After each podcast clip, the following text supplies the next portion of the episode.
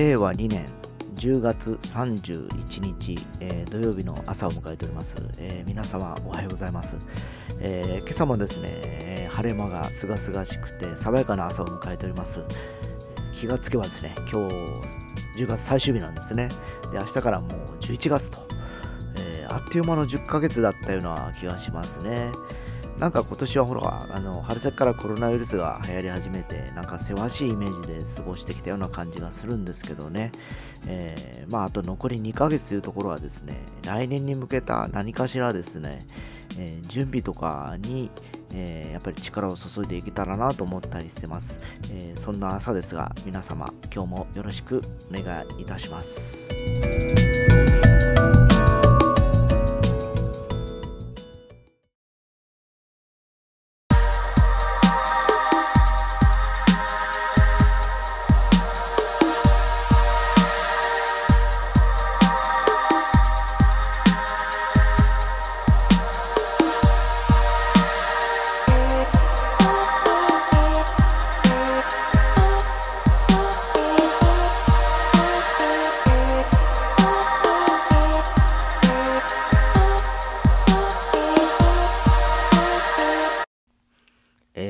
昨日ですね、えー実況といいますか、えー要は番外編みたいなことで、福岡から約30キロ離れた飯塚というところまで、えー車で行って帰ってきました。えー、大体1時間ぐらいかかったんかな。えーで、結局途中で収録が切れてておりまして、切れておりましてですね、えーそんな話した記憶はないんですけど、多分久留米の時は1時間話してない、切れたイメージがなかったんですけどね。でも実際はあの飯塚の方が早く着いた感じで、なんか目的地の周りをぐるぐるしていたような気がします。えーで、そんな帰り道だったんですけどね、えー昨日やけにですね、えーなんか街の中、まあ、朝からパトカーが多いなと思って、えー気をつけて運転しておりました。あの一時停止もちゃんとします。信号もきちんと守る、スピードも守るということで意識しておりましてですね、えーまあ、ま、問題ないだろうと思って帰っていた最中だったんですけど、えー急に後ろからパトカーから、はい、そこの前の車止まりなさいって言われましてですね、もしかしたら俺車線違うとこ走ってんのかなと、と思ったりしたんですけど、そんなはずないなと思いながら、なんか、えー止められて言われたのがですね、スマートフォン見られてましたよねって言われたんですね。うん、いや、見た覚えはないなと思いながらですね、えー胸ポケットに入れておりましてですね、えーちょっとあのポ、スマートフォンが熱い、よく熱くなりますよね。ほら、なんか電池がなんかなくなってくるのかどうかわかんないですけど、ちょっと熱くなって、ちょっと手に取ってパッと上げたんですね。で、その瞬間に、えーサイレンが鳴りまして、えー捕まったといういきさつだったんですけど、えー見てはないという話をですね、おまわりさんと押し問答するわけですよ。いや、あの、電話もしてないし、見てはない。暑いから胸ポケットが手に取ってあげたという話をしたらですね、もう走行中、車が動いてる段階でスマートフォンを手に持ったらアウトということのようです。えー画面を見ようが見まいが関係ないらしいですね。えーでも結局はですね、その切符を切られるときに見てましたって書かされるわけですよ。で、見てないのに見てましたってなんで書かないかんとかいなと思いながらもですね、うん、ちょっとどうしようかなと思ったけども、時間もないしですね、もうめんどくさいんで、もう分かりましたって言って書いてしまったような流れでですね、えー結局、罰金が1万8000円ということでですね、なんかいまいちちょっとすっきりしない感じでですね、まあ、そんなに欲しいなら1万8000円じゃあ納付しますよという気持ちでですね、銀行に行ったわけですね。ああ、めんどくせえなと思いながらですね、12月のしかも連休前じゃないですか。基本的に今日からだいたい、え月曜日休まれる方はもうね、土日月火か4連休ですよね。で、期日がいつまでなんで連休なんでお気をつけくださいとか、まあ、つらつら言われるわけですね。で、分かりましたと。もう速やかに払いますんでって、この後行きますというぐらいで話行って、行きました。えーそしたらですね、えー僕のように同じ青切符を持った男性があと3名いらっしゃいましてですね、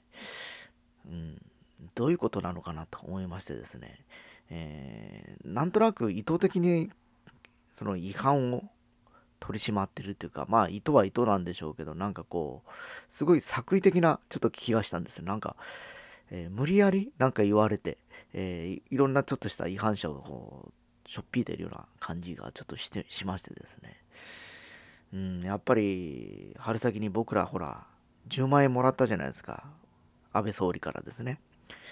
でそんなに今この国はですねお金があるわけじゃないんですよね。でまた今度5万円配るとか配らないとかいう話も出ておりますが、えー、当時もちょっとその思ってたんですけど絶対どっかで、えー、まああの散歩カフェと話のマスターと話した時で会で言ってたかと思うんですけどどっかでどっかで帳尻合わせてまた回収されると思いますよって話を2人でやってたの昨日ですね。こういうことなのかなとちょっと感じてしまいました。まあもしかしたらそうじゃないかもしれないんですけどうんなんかなんなんかちょっと腑に落ちないというかですね、えー、まあ確かに違反をしたことに関してはもう悪いのかなっていうのと同時にですね、えー、なんとなく説明に対してのちょっと納得がいかない感じです。やった行為に関しましてはもう確かにもう携帯も手に持ってましたしね、車が動いてました。えー、ただあの画面を見てないとかそういうのも全然あの判断もされもう結局問答無用ですよね。えー、いかにもあの取り逃したくないなんとか点数を上げようという感じがしてならないというか人の話を聞かないというかですね。うーん。なんかこう戦時中のやっぱりこうです。何て言いますかね。お国主導主義、えー、要するに平民はですね、ん、もう本当は何て言いますかね。その権力には逆らえないと。でもしかしたら僕がですね、えー、どっかのじいさんみたいに上級国民だったら分かんなかったですね昨日。ああじゃあ注意してくださいよって終わってたかもしれません。えー、何ですかねこのなんかこうモヤモヤ感っていうのはですね。なんかこう一般の市民だけがなんかいろんな意味でですね、なんかこう生活にしても困窮をしてたりですね、えー、まあそういうなんか理不尽なですね、えー、徴収をされたりだとか、なんかすることが多い気がして、まあ偏見なのかもしれないですけど、えー、で、えー、まあ、えー、一定のあの権力というか地位のある方に関してはですねすごく緩いというどっかそこに忖度があるような気がしてならないと。うんなんかなちょっとうんまあお金を払うことをうんぬんっていうよりもなんかその反そのジャッジっていうかその時のなんでしょうねまあ僕らが例えば商売する時でもですねこちらの条件ばっか突きつけないですもんねやっぱり一旦話を聞いて確かにそれが悪い条件であればえー、間を取るとかですね、いう話になると思うんですが、まあ確かにルールで決まりですよね。法律なんで、これをしたらこれダメですと。まあ、えー、例えば違反、えー、酒気帯び運転もダメです。スピード違反もダメですと、えいうのは分かりますけど、えちょっとジャッジの曖昧な部分に関しましてはですね、えまあ、確固たる例えば写真の証拠とかちゃんと映像の証拠とかあればですねもうなんかこっちもああのシーンでそういうことをやってたんだっていうのが分かるんですけどなんかその身に覚えのない状況で、えー、そうだったと断定された中でお金を払う、うん、言い方悪いけどなんか追いはぎっていうかあるみたいですね。恐喝されてる感じですよねなんか。その権力国家権力に恐喝されてお金払う感じですね。うん。どうなんですかね。多分あのたまに最近あの何ていうんですかね。えー、SNS とか見てるとやっぱりあのそういう投稿がやっぱり目にやっぱつくわけですよ。えー、それというものですね。僕3年前も実は一旦停止でですね、えー、捕まるわけなんですけど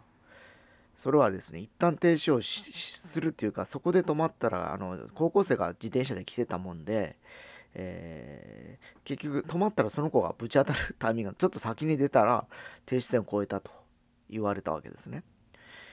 でまあ確かに超えたっていうのは分かってるんです。ただその止まってたら高校生が当たるだろうなと思ったからちょっと前に出たっていうことを説明してもですね、えー、ダメなんですよ。だからもう次から停止線で止まって、えー、その高校生がぶち当たったら、えー、そうなりますって今度は人身と言われるんでしょうね多分ですね。うんなんだかなとちょっと昨日思ってですね、えー、まあ本当あのまあ、これを聞かれてる方、リスナーの方はですね、えー、非常にちょっと今、多分これから年末にかけてですね、かなりそういう、あのー、そういった勢力で多分取り締まりに入ってくる気がするんですね。特に今年はあのコロナウイルスの影響もあって、多分忘年会とかもほぼなくなってきてる兼ね合いもあってですよ。おそらくあの飲酒運転とかそういう取り締まりがもう激減することを見越して、多分一般のそういう交通違反っていうのに関して、えー、力をかけてきてるのかなっていう昨日気がしました。本当あの、銀行でその、銀行で納付するときにですよ、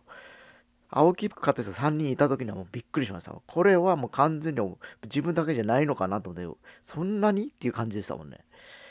自分一人だったらそこ思ったんですけど、なんなんと思ってですね、なんかこう、ねえ、ノルマかなんかあんのかなと思ったぐらいでですね、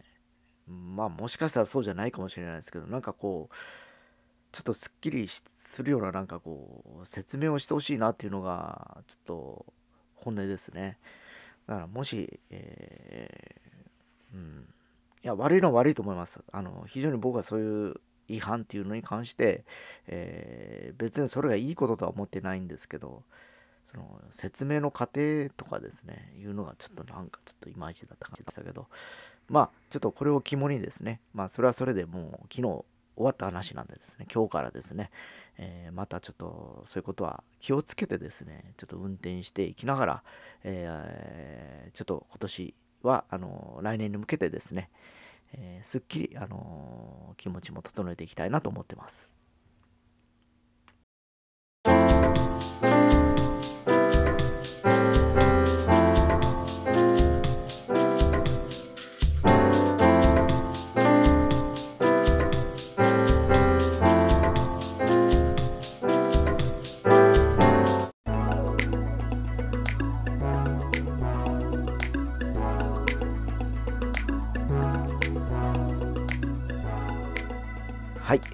くですね、責任と、責任ね、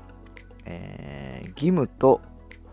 権利という話があります。えー、これは表裏一体というふうに言われてますけど、えー、要は仕事をする義務がある人は、え、給料をもらう権利があるというふうに言われてますけど、え、僕ら国民はですね、え、要はあの税金を払う義務があるわけですね。えたその税金を払う義務ってことは、えー、いろんな国民として主張できる権利があるってわけなんですよ。えー、でどういう権利があるかっていうとやはり社会保障だとかいろんなあのございますよね、えー、公共の、えー、例えばそういう施設を使う権利があるとかいうのがあるんですけど、うん、なんかですねこのバランスがちょっとさっきも話したように崩れてるような気がしてなりません。えー、どうも義務のウェイトが高くて、権利が非常にこう、7対3ぐらいで、義務7割、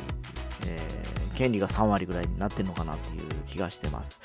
えー、いろんなあの今年はですね、さっきも言ったようにコロナウイルスで社会情勢も変わった中でですね、えー、税金を僕らは納めてましたから、えー、給付金もらう義務があるわけですよ。えで、え結局それも速やかにもらえなかったりしましたよね。今年いろんなトラブルがあったりしてですね。で、何ですかね、まあそういうこの理不尽な感じがですね、えー、まあ日本の国民って結構おとなしいから暴動とかしないですけど、多分どっかよその国でこんなことやってたらですね、えー、おそらくすごい大暴動が起こって、もう政府は崩壊しちゃったりするぐらいのレベルではないかなという気がします。うん。なんかね、やっぱこう、権力を振りかざす、あの、体質って日本だけなんですかね。なんか昔からこう、戦時中もそうですよね。大本営が言ったことが全てですね、上からトップダウンでも、えー、言われたらするしかないっていうことで特攻隊まで生まれるわけですよ。自分の命を投げ打ってまで戦争で、えー、勝とうとするんですけど、結局それが正しいことかというと、その人権はなくて不本意にそういうことをやらされてる人がいたわけで、まあそこまでないにしてもですね、まあそんな、えー、空気を少しですね、未だに、えー、垣間見るような気がします。うん、なんかもっと自由にこう生きれる世の中に